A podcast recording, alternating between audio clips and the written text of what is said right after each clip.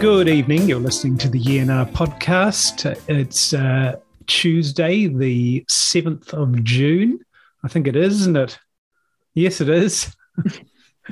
and, you, uh, have you been thrown out by the fact that we're recording this a week early? Has it confused uh, you already? No, no, but but I I had the 7th of June in my mind, and uh, then I thought, oh, I better check. anyway, I was right anyway. So joining me tonight, I have got Bronwyn. Hello and Mark. Hey. And this week we have a special guest, Deanne. Hi. Hi, everyone. So uh, we know all about Bronwyn and me and Mark, but Deanne, you are a barrister from who's based in Wellington, um, yes. and you're going to talk to us um, a little bit about lawyer kind of things and legal things, and then uh, join in with some of our discussion around various skeptical topics. But yeah, starting us off, so there was a bit of a hiccup with the newsletter this week. So, Mark, can you tell us about that? Um, there was. So this morning, when the newsletter was due to go out at 10 a.m., um, instead of it going out, I got a message from MailChimp who we use for our newsletters, telling me that our account had been suspended. A um, little bit of a panic, like, what the hell have we done wrong? And it was a very terse message that just talked about how we'd uh, run afoul of their terms and conditions. So I clicked on the link in the email they sent, and sure enough, there's a whole bunch of stuff that you can't write about using MailChimp, and we pretty much tick every box. So, multi level marketing schemes and other scams, cryptocurrencies, um, just yeah the whole list was like well i'm pretty sure we've written about each of these a few times and we've never fallen afoul before. I don't know whether we finally got over a threshold but they have a system called omnivore. Quite possibly it's been keeping score. And uh, and I finally tipped it over the edge this week with today's newsletter. Uh, at first, I was like, "Well, I did write about cancel culture. It seems a little bit ironic that we've been cancelled by Mailchimp. Was that what triggered it?" But then I remembered that I'd also written about Exipure. Um, and Exipure is a scam weight loss product. And uh, my theory at the moment is that this is what caused the problem rather than anything else. Mm, it does does seem likely. Well, it's interesting that uh, presumably you sent some test emails, and um, it's interesting that it didn't pick it up at that time to say, "Hey, this is going to be blocked by our system."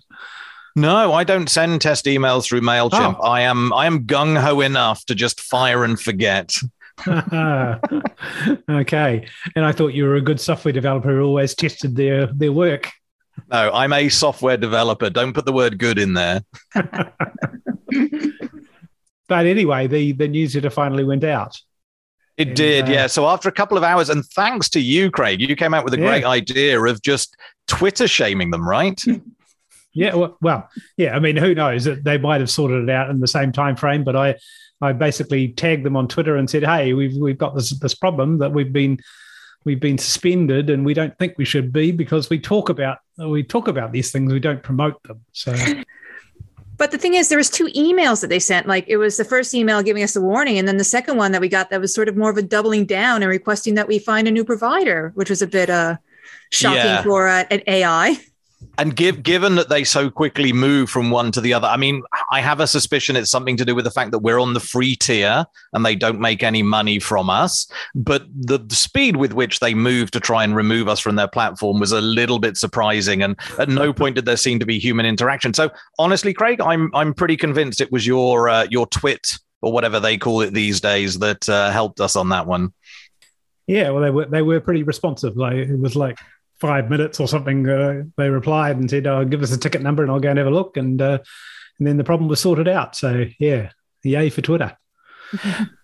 So, given that I wrote in this newsletter about Counterspin um, and the fact that they've been having a problem with the tour that they've been on, losing venues and screaming at the top of their lungs that this is cancel culture, I wondered if we could have a bit of a discussion about cancel culture and what it is, and is it something we should be concerned about? Which side of cancel culture do we fall on? Um, does anybody have any thoughts? Yes. but I'd be happy for somebody else to express some thoughts first. I think we've had a really interesting example, haven't we, with um, what's happened at TVNZ just recently. With um, usually, you know, when somebody in a workplace has been accused of some form of behaviour or harassment, etc., um, there's a period in which that's investigated and it's done so without public scrutiny. Um, but the media themselves outed the whole scenario and in, in many ways, they cancelled him before he's even had natural justice or an opportunity to defend himself against the allegations. And the allegations of, you know, now people on Twitter, etc., uh, speaking about allegations not only in New Zealand and, and what happened, but also at his time at Al Jazeera.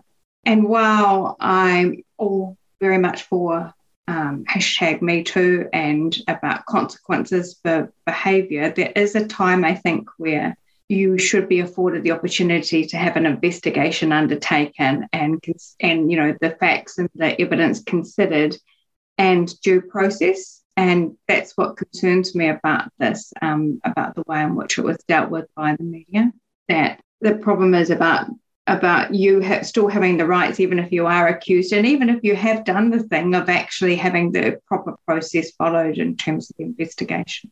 Do you think it was relevant that he was very much a public figure and the fact that he didn't sort of show up for his slot um, on TV that, that that made a difference that they sort of needed to sort of front foot it and at least come out with some reason why he wasn't on the program anymore the, the weird thing about that was that TVNZ obviously um, had got advice and came up with what they thought was the appropriate story for the time. Their own um, their own journalists then decided that there was something more to it, and uh, there was a very strange sort of um, on the news one night, and it was discussed on Twitter as well um, a journalist talking about texting his boss and um, asking his boss questions, and his boss saying, I'll treat you like any other member of the media. Basically, I'm not your boss, and so you're asking me questions as a journalist. Story sort of developed quite in a quite a weird way, as far as I was concerned, because they started sort of planting seeds about, oh, he's meant to be on a family thing, but then something else is up and each day it was incrementally increased. Um, obviously, people that were asking those questions or, or promoting the story knew more than what the public did, but that was quite a weird thing to watch. That they obviously knew that there'd been a complaint and they were just sort of grooming the public towards the time where they were going to release the details of that. And that, that was quite weird, I think. Mm but also, this is coming out at the same time as the report on the New Zealand Broadcasting School, in which you have some very similar complaints coming out from um, what's now known as ARA, but was um, Christchurch Polytechnic Institute of Technology.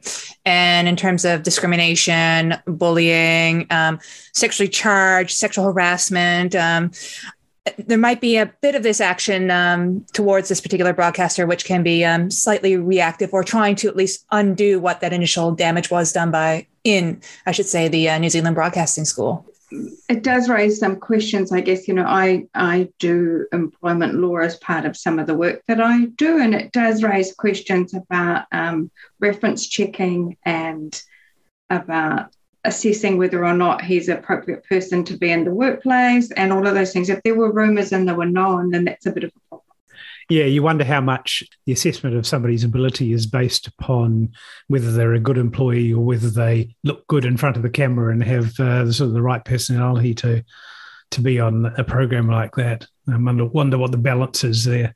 Yeah, and you know, now in the employment sense, you know, we've got people that are actually being exited from workplaces who their behaviour for the last sort of 20 or 30 years has been accepted that they're just a person who's crass or rude or yeah. whatever. Um, it was never acceptable, but now employers are realising that they have a duty in terms of health and safety and also as good faith employer to make sure that people are not exposed to that behaviour. I think you know, we've all probably been in workplaces where you know that there's a person who's a problem, and no matter what team they're in, they cause problems and they're allowed to remain. Yeah. In fact, you know, statistically, bullies end up leaving the workplace and um, the uh, uh, um, remaining in the workplace. Sorry, and the people who were bullied leave.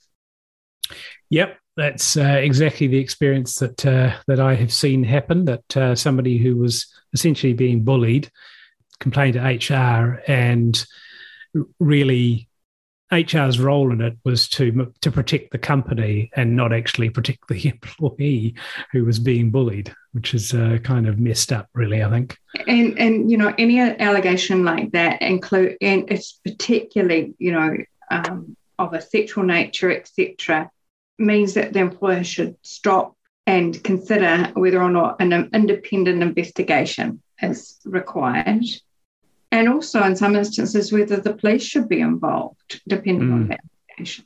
Um, I think that they are getting better at that. Employment New Zealand's got some great um, stuff on their websites that help people actually navigate through that and how to conduct and, and commence investigations, etc., and how to ensure that they're appropriately done. And there's licensing now too. So solicitors can undertake investigations in employment sense around sexual nature complaints, and so can private investigators. But that it's actually been limited to that, and the employment court's been very clear about that, which is really important because it's quite a sober thing. So, how do we tie this into the the cancel culture, perhaps that we saw in Dunedin with Counterspin? Well, I think we've uh, we've strayed quite far from cancel culture already, but uh, yeah, trying to trying to bring it back. Um, I I think at least from that perspective, and you know, we we did start off talking about valid concerns about cancel culture, but I I think listening to a group like Counterspin complaining that they're suffering cancel culture because basically people are phoning up their venues and telling them that they're not nice people and they have a horrible message and that it's probably uh, safer if people don't hear it. I, I, don't think that's cancel culture. And I, I think that labeling it as such is just misusing this term. And as I said in the, the newsletter, it, it's like the word woke, right? So woke is pretty much used pejoratively these days to insult people who are um, maybe a little bit more aware of social issues than you are and makes you feel uncomfortable. And so throwing it around as a term for anyone like that makes people feel good. And I think now cancel culture is the same. I don't think Kelvin Alp and Hannah Spierer are suffering from cancel culture. I think they have an odious message, and venues have a right to be told what their message is. And venues, abs- especially private venues, have an absolute right to say no. I, I, guess the water's a lot muddier when it comes to public venues like um, council town halls and things like that. But I think even then, because of safety, we we have had events cancelled in the past right over here that have been mm. at council buildings, from what I remember. There's yeah, been a court a... case though in Palmerston North about um, Annie O'Brien, etc., having a meeting about um, the woman's rights group and um, about freedom of speech. So that, that's the other problem is that you still got to counter against freedom of speech. We might not like their message sometimes, you know what people have to say, the National Front and people like that, but um, they do are afforded rights in the Bill of Rights in terms of freedom of speech. But is it mm. so in law over here? I mean, is there a, a clear separation between freedom of speech and the right to a platform? Because my understanding is that your freedom of speech does not automatically give you freedom to stand on someone else's soapbox and uh, and shout from their venue. That you can go somewhere public, but it doesn't mean that you know you can. So we've had people before that have complained that their freedom of speech has been curtailed because they can't print in our journal and things like this. But as far as we're concerned, you know, they they don't have that right unfettered. We get to decide as the uh, the editorial team, um, as it was, what goes in our journal. But how how does that sit legally over here? How it sits is that you can't discriminate against particular groups. So um, that's really what that Palmerston North case was about. That and, and it really did come down to you know look you might not like what they're saying you might not like that they're talking about trans people in a in a very negative way and that for the most part, I think people sort of live and let live about that, except for particular groups of people who like to make a big thing about it because how does it really impact on us? But in terms of freedom of speech, it doesn't mean that you have the absolute right to say whatever you want, whenever you want. In fact, there's consequences, right, for saying things. So we have restrictions already, and obviously there's um, there's a bill being proposed, well, very early stages for um, hate speech laws. Um, but I guess if that ever happens, that's still a long way away from what I've seen. Yes, and like the, the Human Rights Act, etc., does afford you particular rights in relation to religion, race, disability, etc. So already there are some protections there. Um, it does concern me that, and, and I think it's it's a bit of a juxtaposition and quite weird that David Seymour want, you know suggests that we should get rid of the Human Rights Commission, but then it's all about free speech. So, which and the Human Rights Commission's job is to actually police that in terms of our obligations under international treaties, etc. as well. So it's it's an odd position to take. It doesn't have a history of picking odd positions and confusing people? Yeah, look, he, he likes to flood the forum, doesn't he? He he um, starts off with by saying something that's slightly unpopular, but knows that he he'll dog his dog whistles will bring you know his milkshake will bring the the boys to the yard. You know. Sorry, Mark. I just wanted to go back to um, the the suggestion that you're making that you know the venues have a right to know how odious Kelvin Alp and his ilk are. I think that's rather generous. Um, because I think at this point, Counterspin has such a, a platform and such a reputation that I think it was, you know, these venues canceling out on the counterspin is really more of an economic move in the sense that, you know, whoever signed them up knew exactly what they were doing, would be my suspicion or my thoughts. And I think that'd be worth investigating. I'm not sure. I, I think counterspin is big to us because we hmm. focus on the nonsense. I think I, I, hope that most of New Zealand society has no clue what counterspin is or who Kelvin Alp is. That that is my true hope. But yes, they're big for us because they are they are so good at spreading the nonsense and they're so pernicious.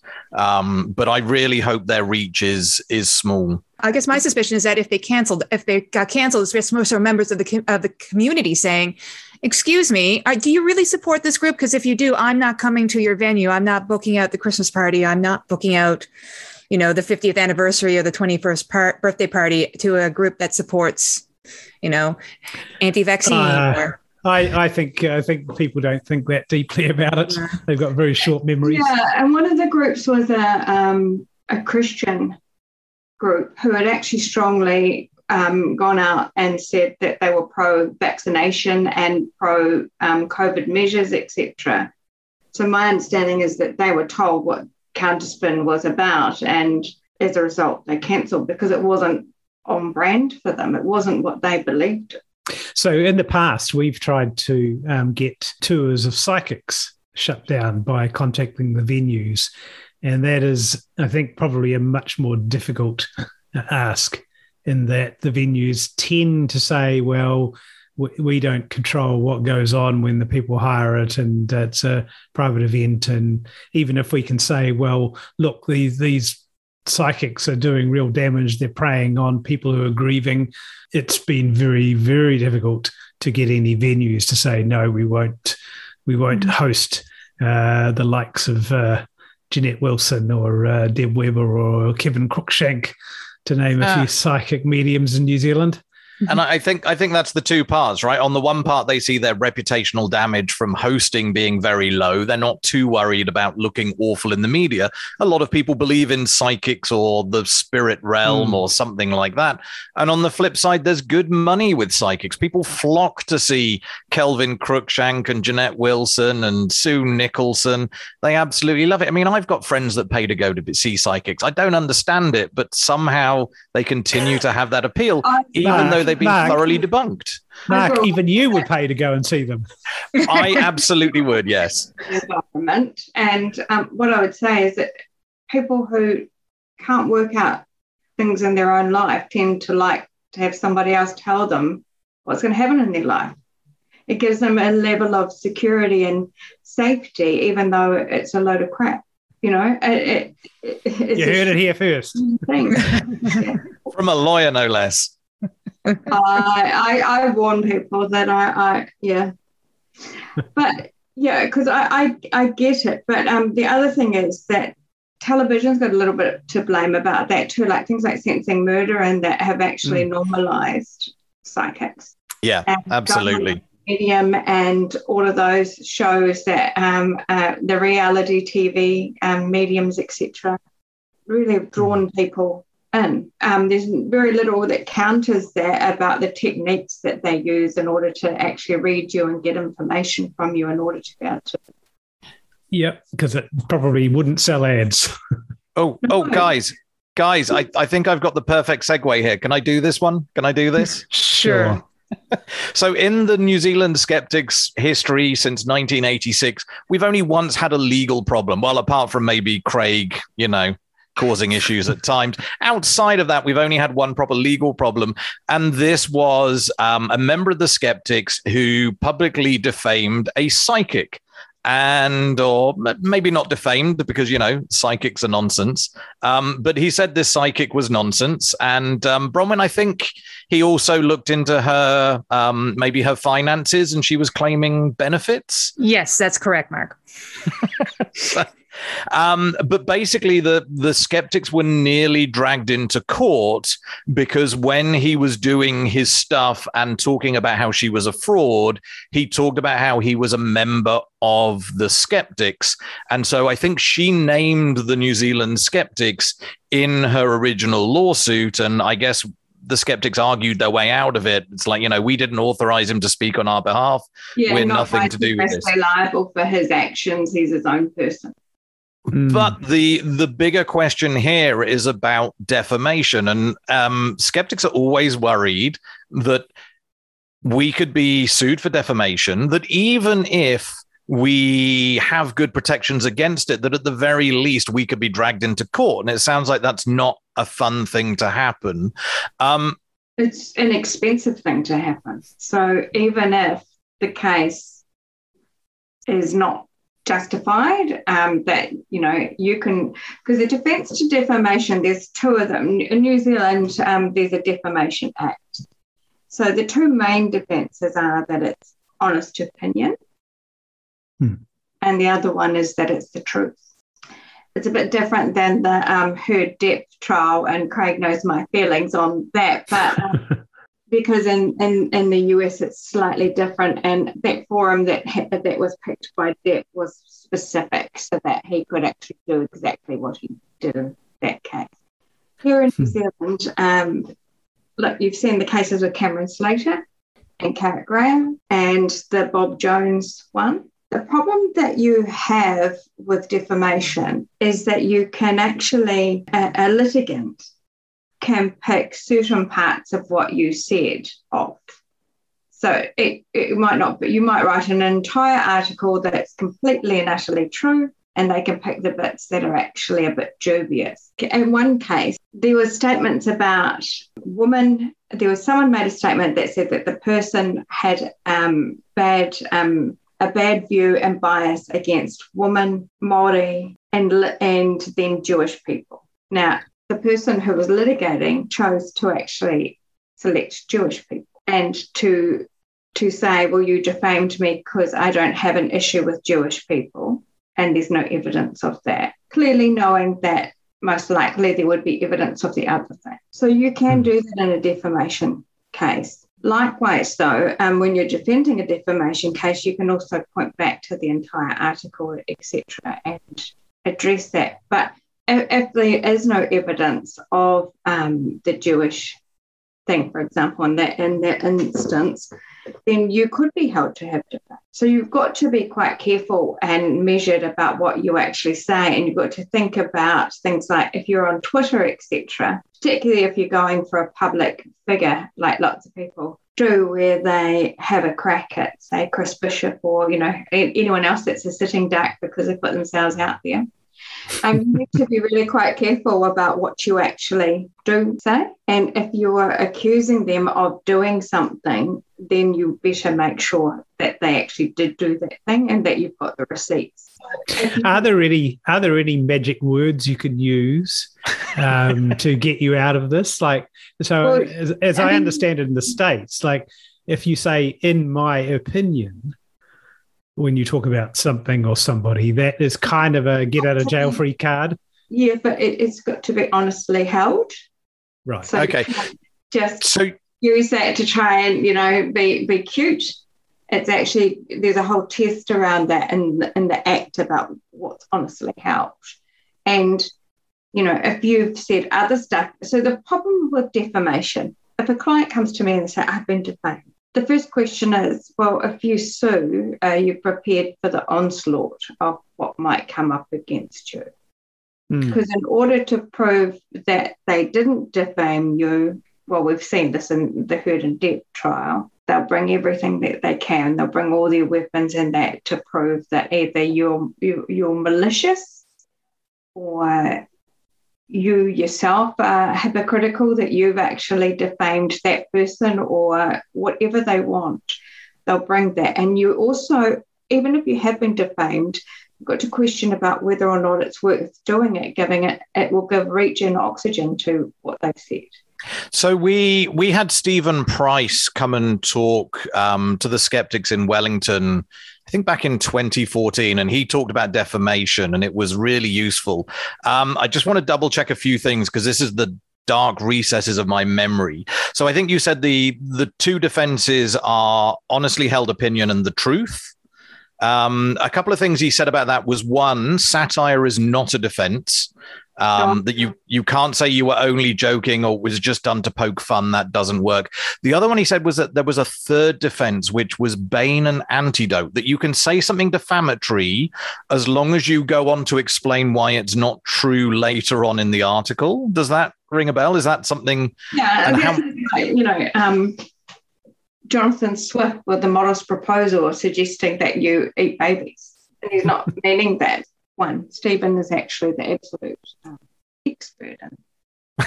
okay, so we, we had someone good come and speak to us. I defer to Stephen, but yeah, it, no, you, are right. But the the statutory defences are um are, are the honestly held belief. Um, yeah. And the the other thing he said, and uh, this ties in really well with what you've been saying about whether someone brings a defamation case. He said that actually the law over here is it, it, allows for a lot of defamation lawsuits. You know, it's very easy to be found or or to have defamed someone. Only one other person needs to hear what's been said or written. Um, but he said that it doesn't happen, even though defamation lawsuits could happen a lot. He says they don't happen very often over here because you will come out looking like the enemy more often than not. That when you try and sue someone, it just looks bad for you, right? It's incredibly expensive too. Like um, litigation is not something that you want to buy trouble with unless you really have to. So you do see though, like in the Slater case, that's the scientists that were defamed. It was really important to them in terms of their credibility and in terms of their um, the way their public perception of their research and the things that they were doing and their ability to do their jobs and earn income. So there there are times where it is appropriate to do uh, and to take a defamation case. Someone being mean to you on the internet or saying things about you that aren't true sometimes you have to say, okay, well, this used to be easier, didn't it? Like you could, as I say, sometimes you have to say, look, suck it up and go, well, look, it's been said and actually just move on. But there is a problem with social media and that newspaper articles now, because it's not just the newspaper that next week it's the fish and chip paper. If you see something like, something like a story about um, Aaron Gilmore, suddenly everything that he's done in the past gets brought back up again with every new thing that he does. Right. And it's all very easy to find these days. Yes. And it's very easy that for, you know, and, and we've got social media reporters that like I, I was a journalist for a time and I find it bizarre that you've got people that troll Reddit and all the rest to then make a story to share with everybody. I, have had it done to me. you know, that you you you do a tweet and then the next thing it's in a story. And the other problem with that is that if you do do, you know, you do tweet and you say something dumb and then it gets put in a newspaper article, suddenly it's got greater reach and more chance of actually harming someone. So while we might be sitting late at night or three in the morning and we can't sleep and, and we get annoyed with someone on the internet and we write something. Who are you talking about? someone I know. Um, and, you know, but, or you get in a fight with someone. Or, you know, look, LinkedIn has become the cesspool, a cesspool. yes, absolutely. it has. It's, it's unregulated and it has um, and some attitudes of some very famous New Zealanders have been sort of outed in terms of racism and all sorts of things. People forget that that's actually a platform in which your profession and what you do for a job, etc., is up front and centre. Yeah. Um, and they get in fights with people and they say all sorts of awful things to people while the world is watching. Now, that, that could result in problems for people with their employer because then, then and we saw that with um, Lee Williams in Sunlight that when he was making very racist videos online and then the employer said actually you don't represent us you know people complained there was tweets on Twitter to Sunlight saying to them um, are you aware that this employee of yours actually does this stuff that's sort of straying into an area that uh, we're a little bit familiar with yeah. yeah. So speaking of that, actually, I I've got three scenarios in my head that I'd like to ask you informal advice, I guess not legal advice if you have to give that disclaimer, but just informal advice about what we could do. So the first the first two are real scenarios. The second one, thankfully, is not real. Uh, the first one, let's say I happen to write an article about a Russian multi-level marketing cryptocurrency scam, and from Delaware, they send me a threat basically to sue me with defamation for having talked about them. Um, how safe am I just ignoring that? Because I did just ignore that and nothing happened, but presumably I'm all good there. And look, it just really depends on who's doing it and what their motivation is. And um, I suing someone in another country is actually good. Right. So it's I think it's the Russian mob is behind it. papers, then I would say, well, you know, it's all mm. it's on. But even then, the best thing to do, um, I guess, you know, if we're talking about ringing up venues or telling people's employers about people's behaviour, etc., you want to be very sure, just like mm. what, with you um, about what you're saying, that you do have one of those defences available to you that mm. it, it is the truth. I guess I say have the receipts and keep the receipts. If you want to do activism and you want to say things and you um, are doing that and you're raising issues for people that mean that they might lose their job, that they may lose their status, that they actually may lose their platform that they're on, etc., that brings them money, then you want to make sure that you're absolutely certain and that you can prove that it is the truth what you're saying. In my mind, it's it's all about whether something crosses a line, and in that particular recent case we talked about where somebody was doing something and using their employer's email addresses mm. um, that to me did cross a line because it is potentially bringing the employer into dispute I mean, what they do in their own time is potentially uh, some pretty nasty behavior, but it's that crossing the line of bringing the employer's reputation into it that uh, was what sort of motivated me to, to make the complaint. Clearer because there's a correlation with the employer. Hmm. But in the Lee Williams situation, um, it was because people then searched he he went by his name on the internet and then people searched him out in linkedin etc found the employer and so can i just can i just quickly say for lee williams that for anybody that doesn't know lee williams don't look him up. He's a horrible man. He's english. I own that. Just no. Bronwyn he's standing in christchurch for yeah he's back again and that's sad now, related to what Mark says, um, particularly within the multi level marketing or the anti multi level marketing sphere, one of the first actions that a lot of, I guess you'd say, plaintiffs would go for rather than a straight out lawsuit would be more something like a cease and desist, you know, Great. sort of that threat. I just want to know exactly um, how serious would a cease and desist be? And when you would actually be legally obligated to um, respond or um, adhere to that request? Because i think some people just sort of say i went to a lawyer.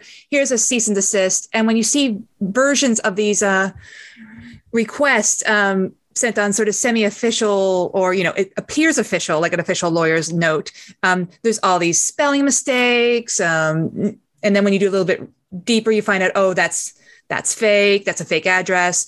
What's your opinion on that?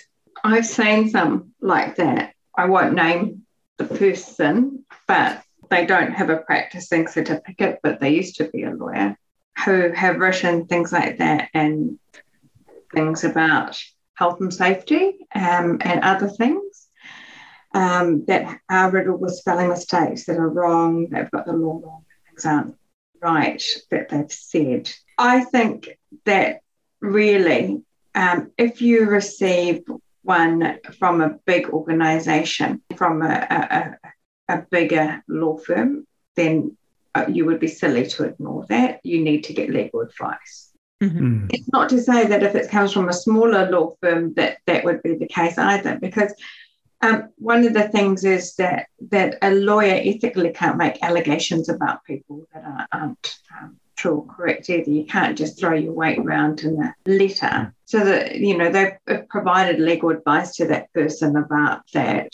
Lawyers act on instructions though too. So your client could say, "I want you to write that letter," and unless it's actually unlawful to do so, so it's fraudulent or whatever, then you'll act on the instructions and send it. Mm take it seriously. Well, that that depends on what you did too, right?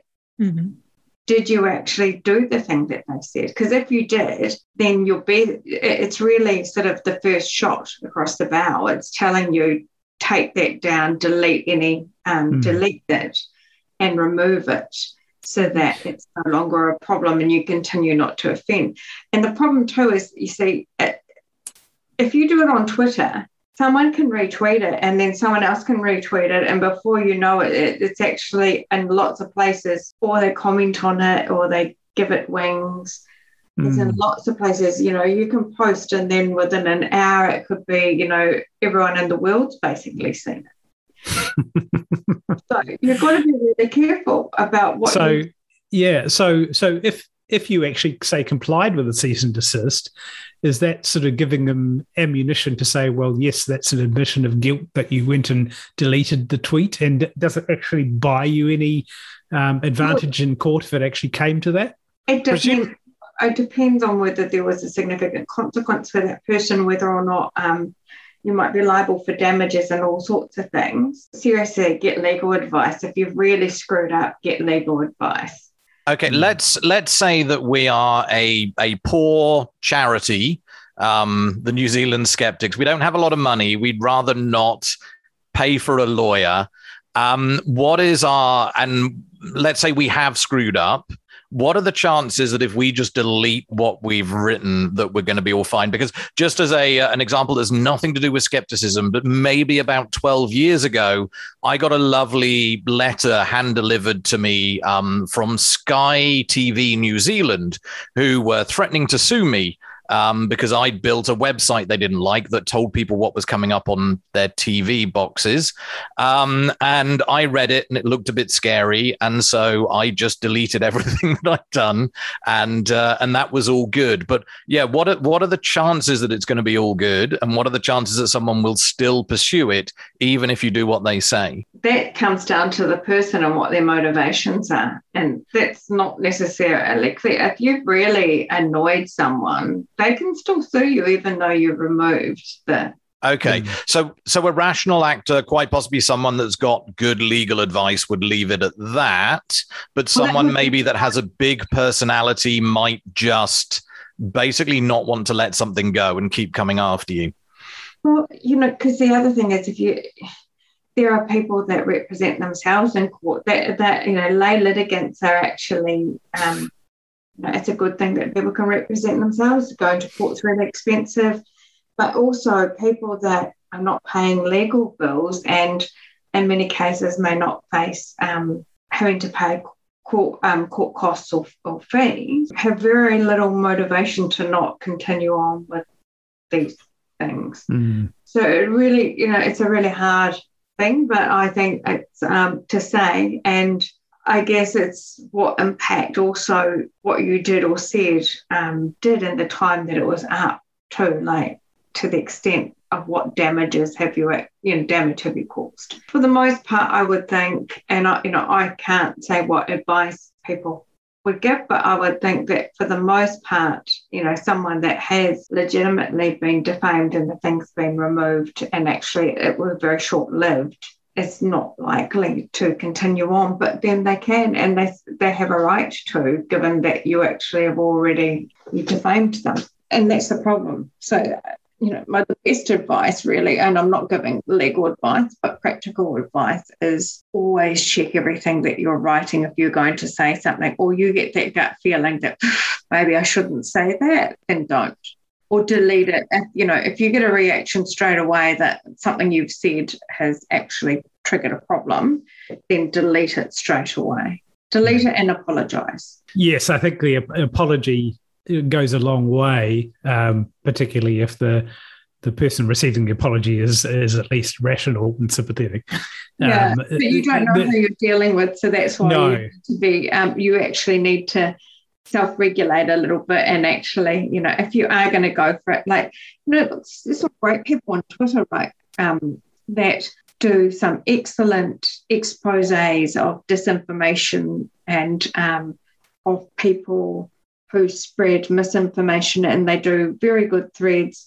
But all of those people that I know that do those things spend their time researching it and don't just fire up. That certainly uh, certainly makes sense. Yeah, that's uh, yeah, certainly and, a good policy. You've got to understand too that you know stories take a long time to break. You know, with the media after they've done an investigation because it goes through a whole legal team, etc., before it actually gets printed. So it's fact checked, it goes through media checks, the language, the words, the things that are said that are used are, are tested in terms of the law and defamation, etc., before it's printed. Yes, and there isn't that filter in place for, for people writing stuff on social media. No, or citizen journalists. Hmm. This, this is interesting to me because, um, you know, for a few years now, I've been speaking on the radio um, with Graeme Hill every week um, on and off, and it's been a really good opportunity. And I, I have always tried very carefully to make sure that what I'm writing is backed up. Um, and there's a couple of things from that. The first one is I think once they had to, after I'd spoken live on radio, get legal advice. And in the end, it was all good. But apparently, one person that I talked about, I can't even remember who it was, but was not happy and might have made an inquiry to the radio station based off of that. And the other thing is that I've talked about Scientology quite a few times now, and they've never come near me. So that emboldens me to think that I'm doing an okay job of watching what well, I say. They're pretty litigious and they've got quite large litigation funds. So um, you obviously don't sail too close to the wind. So I'm going to walk away from this conversation with two pieces of advice. The first one is even if we're pretty sure we're right, if we're accused of defamation and we're being threatened with a lawsuit, and even if we decide this is a hill we want to die on, we should still get legal advice as soon as possible you you you will need to defend your position, and it'll have to be that you know it's substantially is the truth. It is either the truth or it's substantially true, and you will have to show the receipts and you'll have to get your lawyer because things about the thing about defamation is it becomes a um, semantics exercise. You start looking at the words, the context that they used, and and the meaning, whether there was, um, whether you were being, whether you had intention to actually harm the person, whether you were being malicious. I guess the the uh, prominent case from a few years ago, maybe a decade ago now, was the Simon Singh case in, in the UK, where he wrote an article about the British Chiropractor Association and uh, called uh, and said referred to them as bogus, um, and then that went to court, and he was sued because bogus was apparently the wrong word to use. And that's what it, that's what it comes down to. So you know, yeah. you pick a particular word. I mean, in terms of the truth, it's it's got to be either the truth or not too materially different from the truth. And it's not a it's not subjective, it's an objective test. Mm. So I guess so, a lot a lot of the time writing about the facts and steering away from trying to kind of guess motivations would be good because it's very hard to know someone's motivation for doing something, but just reporting on what they did is probably going to be a lot safer. Would that make sense? Report on what they did, you know, the people that I talk about on Twitter that that I respect that do these things use the actual tweets that the people have actually said or the posts of um, what they have said, screenshots of their Facebook page where they they you know they've said certain things, um, you know, the major um, disinformation and misinformation players. If you're using their own words and what they said, and if you don't put a spin on it, but that, you know, you just uh, so, uh, the best ones just go here's this here this is what they've said um, it's quite clear what they've said and you use what they've actually said as mm. opposed to you going oh, look at this. Um, I, I think what they mean is blah, blah, blah. And you make a negative spin on it. They should be hoisted by their own petard. Yes. I mean, just there's enough of uh, enough of um, the rubbish that they put online themselves. Um, I think that um, Aotearoa did a great video during the protest that's online that actually has Hannah Spierer and Kelvin Alp in their own words. Yeah, just digging their own hole. now, I, I kind of want to ask uh, a question that's a little bit more based in reality before we go back to theoreticals. Um, when it comes down to numbers, I mean, what is the difference between the number of threats or initial cases that are brought to court or complaints about defamation that actually end up to, say, in front of a judge? I mean, is, are, are you more likely to just I, watch I, it again? I'm able to answer that. I don't have statistics around that, but I do okay. know that most litigation cases don't actually end up in the hearing. So, you know, um, alternative dispute resolution, mediation, those other things actually get pursued well before you go to court. You have an obligation to actually try and um, resolve litigation. Mm-hmm. And there are judicial settlement conferences.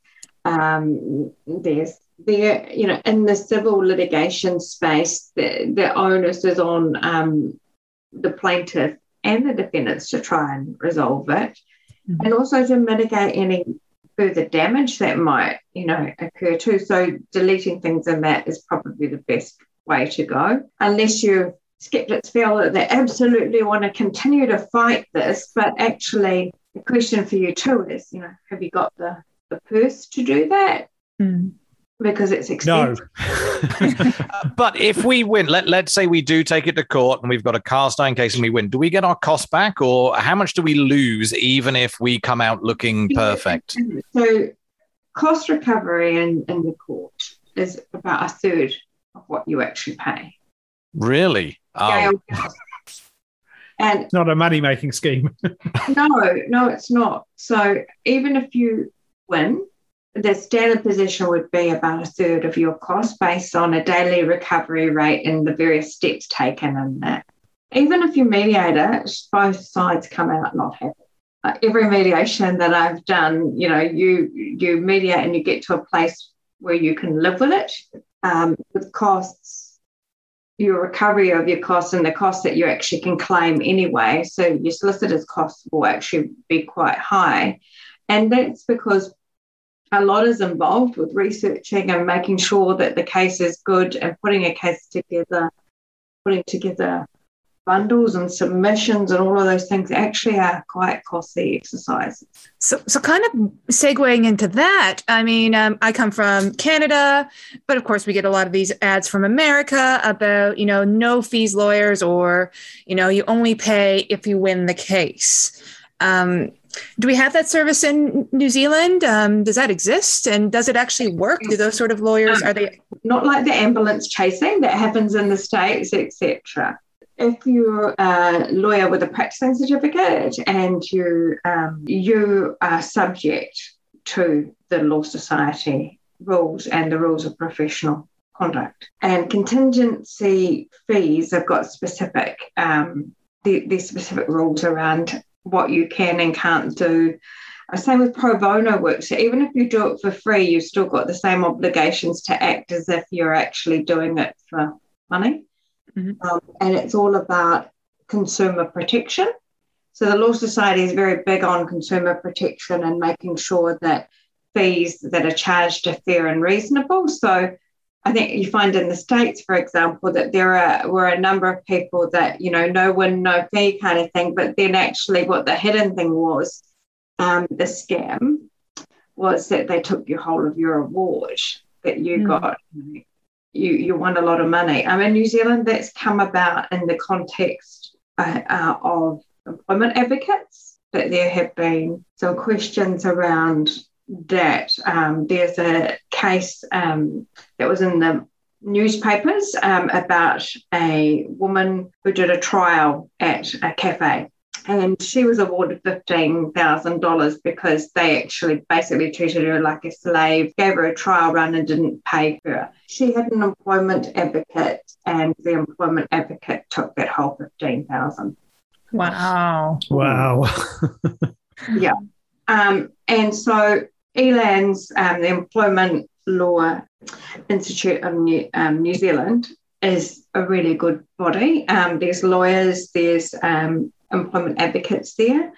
There's some very good employment advocates, and there's some employment advocates that used to be lawyers and that have chosen to practice as an employment advocate. It's one of the exceptions in the um, rules, uh, rules of professional conduct, employment advocacy, um, you can appear in the employment court and in the employment relations authority without a practicing certificate and without having a law degree. It's about access to justice, actually, that not everyone can afford a lawyer or wants to go to a lawyer. On the other side of things, an employment advocate doesn't have that regulation because there's actually no body that regulates employment advocates. Even if they're a member of ELANZ, ELANZ has some disciplinary functions, but they're not statutory ones. Mm. You might have seen in the paper that actually ELANZ and the Law Society and Chris Bafoy, etc., have been talking, and Andrew Little have been talking about regulating employment advocates. And it's something that I welcome because the problem with an advocate too could be that someone had been out as a lawyer for a very, you know, been a lawyer very short time, not very experienced, decides that they don't want to really work for a law firm or a government department, etc and decide to go out on their own account. For me to have gone out on my own account as a barrister, I had to have extra training and I had to um, do a course called Stepping Up. And I to have references and proof that I was actually of an experience level that meant that I could actually be unleashed on the public without any supervision. An employment advocate, even if they have been a lawyer, may not have had a requisite period of experience. They are not regulated in terms of CPD, of, of actually keeping up their training and study, and they're not subject to any sanctions if they overcharge or if they actually don't do things well. The only recourse with an employment advocate would be that you would have to sue them that sounds expensive. Then you have to get an advocate to it. Actually, this this really nicely brings me to the second lesson I've learned from this evening's talk, which is that you should never defame a lawyer. I'm guessing because they um, they can defend themselves and they can probably do it quite well. There's an old adage which which I um, live by, and that's that a lawyer that represents themselves has a fall for a client. yeah. Really? Is it actually that bad? Look, it's not the best. Um, it's the same as representing your own family. You just don't have the same objectivity when it's you or your family and mm. it's something that that's said to you right from law school, really, um, and it's well known. But you know, people do um, people do undertake their own litigation. There are lawyers that go and fight their um, parking fines, etc., and and get much joy out of doing that. That's not my sort of thing. Hmm. I have to be honest. If I was a lawyer, I would be that kind of lawyer that challenged my own parking tickets. I'd quite enjoy that yeah, there's a bit of sport in it. Um, if you've got the time and the energy to do it, then you know more power to you. Um, it's not my thing. I think in today's day and age, you know, um, it's very easy to fall shy. But you, there's not just defamation. There's harassment and bullying, and there's um, misuse of electronic data mm. and all of those sort of things. And there's, you know, you don't want a restraining order against you. You don't want a takedown order, which um, you can apply to the court to have your website taken down. Hmm. Well, we already uh, lost our, our newsletter mailing list today, well, so losing our website, meh. If you look during the protest, you know, if you um, some of those people were filming themselves 24 7 hmm. and saying some very not wise things and hmm. um, and you know some of them found themselves arrested for making threats about prime minister the prime minister and various other people because it's so easy isn't it just to fire out stuff on a live feed or um, and if you're looking at some of those um, citizen journalists and their description of what's going on at the protest, you know, when fires are being lit and all the rest. I won't use names because I don't know who you're talking about. Yeah, um, I do. I know exactly who she's talking about.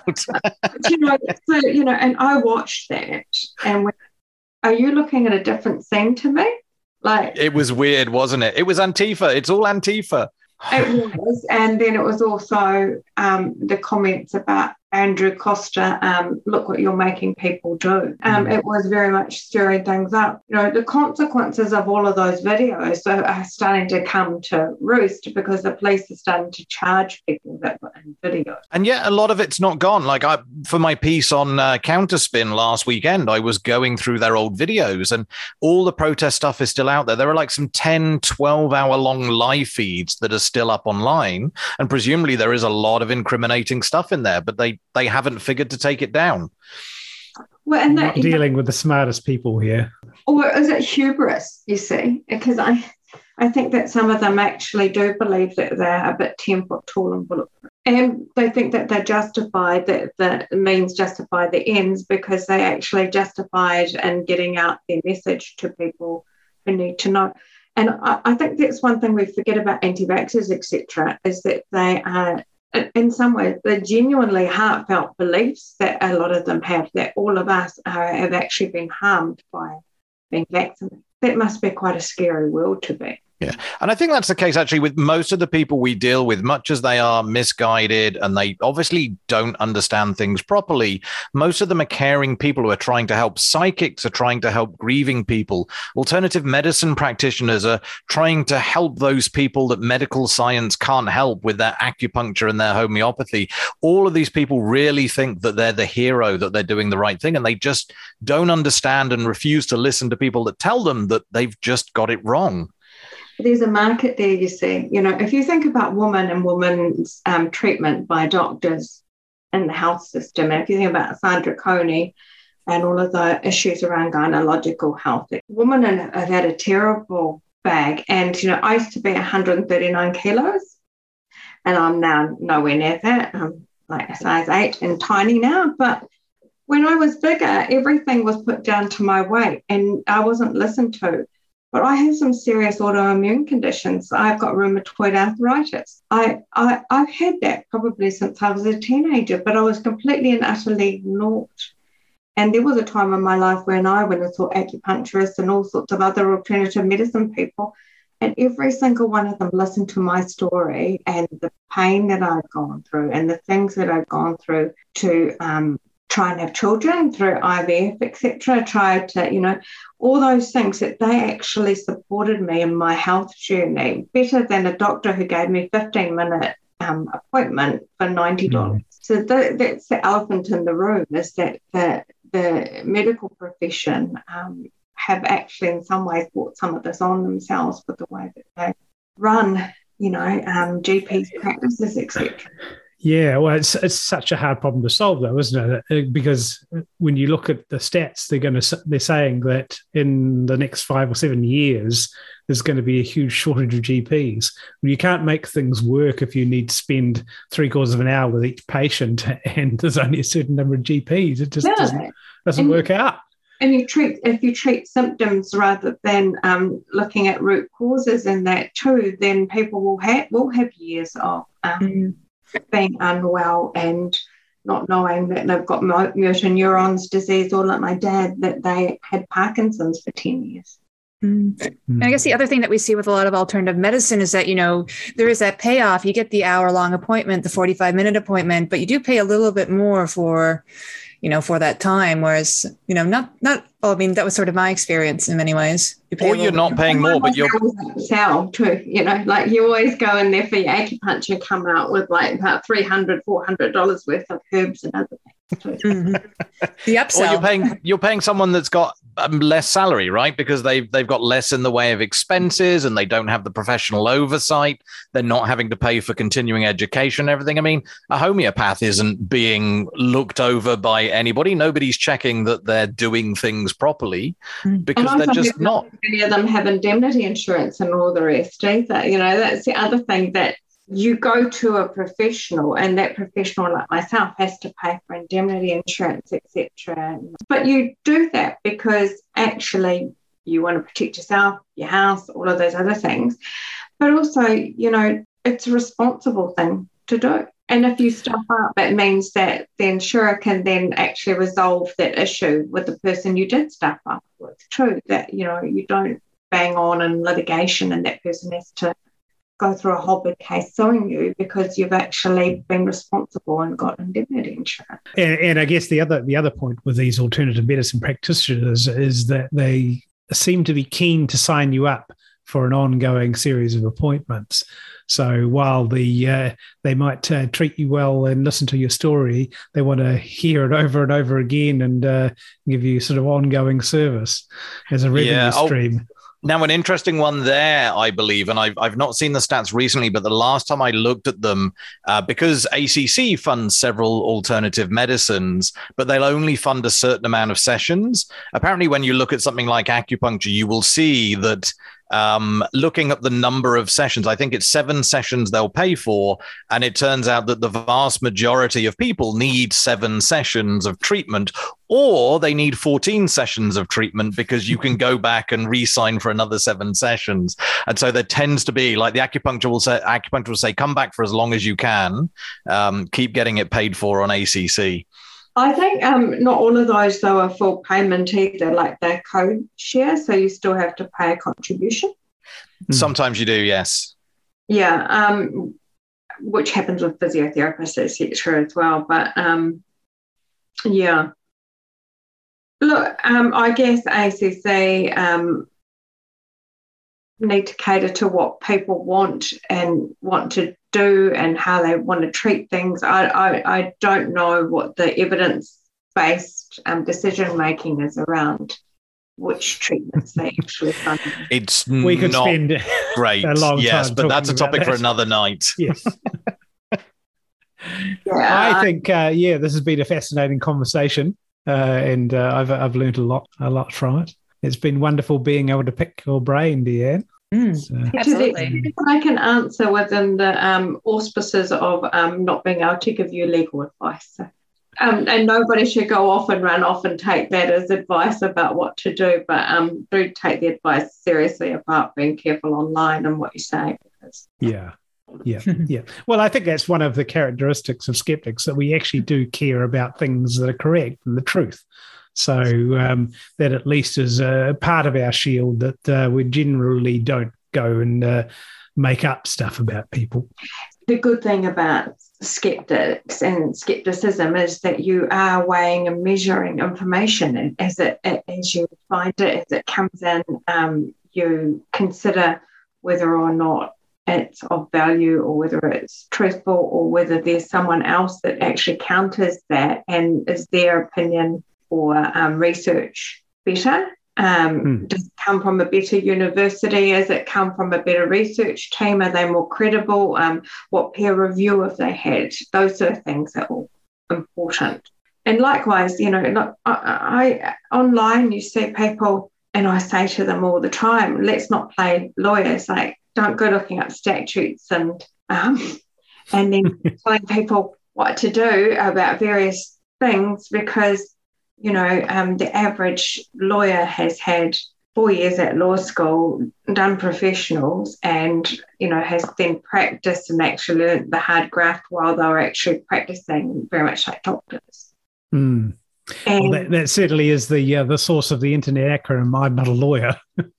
yeah, yeah, uh, yeah. I got my law degree from Google, um, you know, or a Weet-Bix packet. Um, and then there's a rising tide also of um, people being anti experts in general, anyway.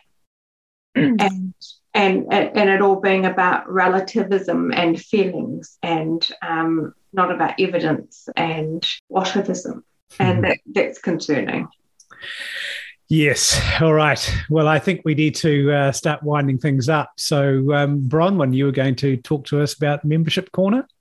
Yes. Um, you know, as always, we're keen to have new members. You get to you help us uh, put off this podcast and you get an awesome newsletter in return and yeah be able to help us put up the conference which we hope will come up sometime in november maybe um, and crossed. by and becoming by becoming a member you might be able to help us to afford indemnity insurance as well which would be really nice.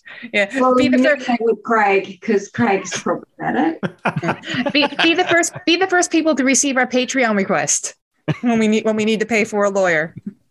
You will crowdfund the lawyer. Oh, the other thing the other thing sorry uh, like you asked about people not being able to afford lawyers. There is a pro bono clearinghouse i'll give a bit of a plug for it that if people do have legal problems and they're serious ones and they need help, then there's a clearinghouse where a, a bunch of lawyers have actually volunteered to be able to do pro bono mm. stuff. So I can um, I'll provide the details of that to Craig and um, it can go out in your newsletter so that if you're ever in trouble and you don't have funds to deal with things, then that's something that's available. Um, the Law Society are also going to fund more legal aid, etc., so that people have access to justice. So just Okay, that's cool. But we'd still like indemnity insurance, so please still join us, um, which is at skeptics.nz slash join. Sounds about right. Um, but in terms of activities coming up this week, Mark always gives me crap for not getting the title right this time I do. Um, on Thursday at the Fork and Brewer at 6 p.m. will be the science based healthcare activism in the pub meeting. Is that what exactly what it says on Meetup. That's exactly cool. what it says I mean, I, I don't know what we called it. I just know that every week before now you've got it wrong, but I, I will trust you that you looked this up. Well done. I did my research. and, and, then on the 17th, um, which will be next Friday, um, Wellington Skeptics in the Pub is having their usual um, fortnightly meeting, again, 6 p.m., inside the Intercontinental Hotel in the lounge. Um, interesting thing I found out while doing my uh, newsletter article for this week is that Norwex, the multi level marketing cleaning company, is actually going to have the New Zealand side of their national conference at the same hotel at the same time as one of our August meetings. So, uh, Mark and I also, if you join us, you can fund these shenanigans, are debating whether we're going to Great Gate Crash. And uh, yeah, buy some, buy some MLM. We, can we say, can we legally say gate crash? If only there was a lawyer here to help us with that. well, is there a gate and are you crashing it? I like it. Semantics and words. The words it I, so literally, I we're not crashing into a gate, so we're all good. Um, and just um, briefly for anybody that is interested in coming this Thursday to our activism meeting in Wellington, uh, Daniel Ryan and I will be trying to finish off a project that's been a few years in the making, which is putting together a hundred thousand dollar challenge that we can use to challenge anybody that's claiming they have psychic abilities or any kind of magical nonsense um, we're hoping to use this as something of a rhetorical tool that when ghost hunters and other people get into the media and start making ridiculous claims, that we can invite them to take part in our challenge to prove that they have these abilities. And we've managed to secure $100,000 um, to back this up. So we've, we've had the advice of a couple of lawyers a few years ago on a document that we put together. Um, and we're just hoping to finalize merging their suggestions. And, um, and then hopefully sometime this year, we'll be able to release this as a fun project. And bring on the applicants. No applicants. It's invite only. Oh, wow. this is one of the big things we've learned is that if you have it open to all applicants, a lot of the people that apply are not the kind of people you want to be dealing with. Lesson from Susan Gerbic of Guerrilla Skepticism on Wikipedia. There, she's she's helped with I think the big million dollar Randi Prize, and yeah, they said a lot of what they deal with is um, people with mental health conditions and other things, people that just are very very hard to deal with and are not the kind of applicants that they were looking for. So invite only, hopefully for us, is going to work a lot better. Very good. I'll be uh, interested to see uh, how that, that turns out. Hopefully, it will turn out. I mean, it has been a few years now, and we've not managed to get it finished yet. So, fingers crossed, we can uh, we can sort this out Thursday at the Fork and Brewer. Provided you don't get uh, distracted by the uh, the MLM conference, or is that on a different night? That'll be that'll be in August.